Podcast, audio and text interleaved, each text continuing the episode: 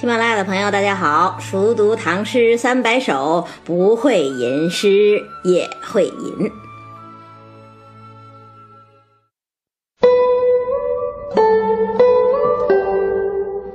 今天呢，要跟大家分享的是刘慎虚的《缺题》。道由白云尽，春雨清溪长。时有落花至，远随流水香。闲门向山路，深柳读书堂。幽映美白日，清辉照衣裳。为什么要选这首诗呢？因为这是一首关于春天读书的诗。这个星期呀，我们学校也开学了。真是忽如一夜春风来呀！校园里不仅长出了一丛丛的花花草草，还长出了一群群朝气蓬勃的年轻人。看着他们呢，真是眼睛都会亮起来。因为我们这些人的意义就体现在他们身上啊。不过呢，年轻人其实并没有那么爱念书，毕竟春风得意马蹄疾，一日看遍长安花才是他们的本性啊。所以呢，一直以来都会有“春天不是读书天”的说法。其实每次听学生这么说呀，我都不免心生感慨。只有十八九岁的年轻人有那么大把大把的时间可以挥霍，才敢说这也不是读书天，那也不是读书天呢。那么春天到底是不是读书天呢？当然是了，关键是你要选对该读什么书。春天该读什么书呢？张潮的《幽梦影》里有一段话，我特别喜欢。他说呀：“读经一冬，其神专也；读史一夏，其时久也；读诸子一秋，其志别也；读诸己一春，其机畅也。”什么意思呢？中国古代的学问呢，分为经史子集四大部。经呢是以六经为主的儒家经典，史是以二十四史为核心的历史书籍，子是诸子百家嘛，集呢则是文人的文集。张潮说了啊，冬天呢人面对的诱惑最少，所以专心，专心才适合读经；而夏天呢天最长，所以适合读史。因为史书多嘛，汗牛充栋，需要大量时间去读。而秋天呢，红树黄花，别有一番风致啊，所以秋天适合读诸子百家，看看在儒家之外，先贤们还有什么其他的思想。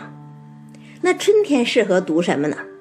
春天呢，就适合读李太白集呀、杜少陵集呀这一类的文集。因为这个季节是生机盎然呐，正好和诗文形成共鸣。那这么看来，咱们春天开始读唐诗三百首，真是恰逢其时。那前面几期咱们已经分享过春雨、春风、春似、春愁了，今天呢，咱们就来一起分享一下春读的乐趣，读刘慎虚的《缺题》。怎么读呢？先说说刘慎虚这个人吧。这位诗人呢，现在大家已经不怎么知道了，但是在盛唐时代，他可是个大名鼎鼎的人物，曾经和李白呀、杜甫啊、王昌龄啊这样的大诗人齐名，而且和孟浩然的交情也非常的深。还有呢，这个人还是神童出身。八岁就擅长写文章，还曾经给皇帝上书，受过皇帝的接见，被拜为童子郎，那可是享受俸禄、有政治待遇的头衔比现在的少年大学生厉害多了。大家想想看，李白当时都四十多岁了，听说皇帝要见他，那还是仰天大笑出门去，我辈岂是蓬蒿人，自己觉得骄傲的不得了。可人家刘慎虚呢，在八岁的时候就已经见过这个大世面了。但是啊，不知道是不是因为早年见的世面太大，就比较容易宠辱不惊，还是天生性格就是如此，反正刘慎虚成年之后非常非常的恬淡，不爱慕荣华富贵，专门喜欢结交和尚道士一类的世外高人，官儿呢也只做到县令，然后就英年早逝了。所以留下来的诗只有十多首，后世知道的人很少。但是呢，就在这十多首残存的诗里，就有这首缺题诗。什么是缺题诗啊？就是连题目都丢掉的诗啊。可是虽然连题目都没有了，但是一直广为传颂。那这首诗好在哪儿？其实就是文如其人，清新淡远，好像散发着春茶的幽香一样。那咱们就一起看看吧。先看首联儿：“道由白云尽，春雨清溪长。”你看这句话说的真好，一幅高山流水的图画啊，就已经出来了。诗人此刻在哪里呀？他其实是沿着山路从山下往山上走啊。抬头一看，山间是白云缭绕，把弯弯的山路都遮断了，又仿佛可以通过这条山路一直走到白云里。这就是道由白云尽。那春雨清溪长呢？你看诗人上山嘛，被无边翠色包围呀，感觉山路长长，溪水悠悠，春意呢也好像一路陪伴他的清溪水一样无尽悠长。估计在春天爬过山的人都能体会到了，这是一种无法言传的喜悦呀。那接下来到颔联了啊，时有落花至，远随。流水香，这是从宏观转到微观了。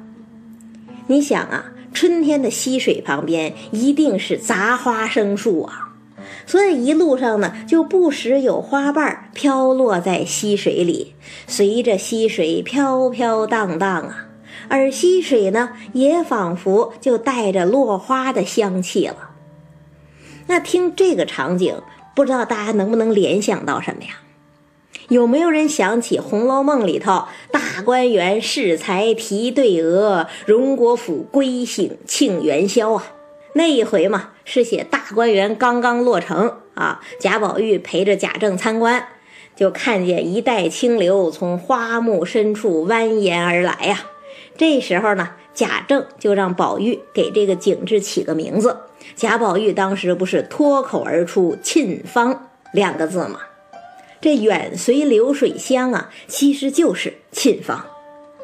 那紧接着贾宝玉不是又写对联吗？写的是什么呀？绕堤柳借三高翠，隔岸花分一墨香啊。这是什么呀？这其实就是时有落花至，远随流水香啊。不知道大家想没想过，流水落花这个意象啊？在诗词中，本来是比较容易和伤春联系在一起的，不是讲所谓啊“流水落花春去也，天上人间”吗？还可以讲“花落水流红，闲愁万种”啊。但是呢，在这首诗里，一点儿这种感伤的情绪都没有，流水落花引起的也只是喜悦。为什么呀？因为作者是在爬山呐，是在运动啊。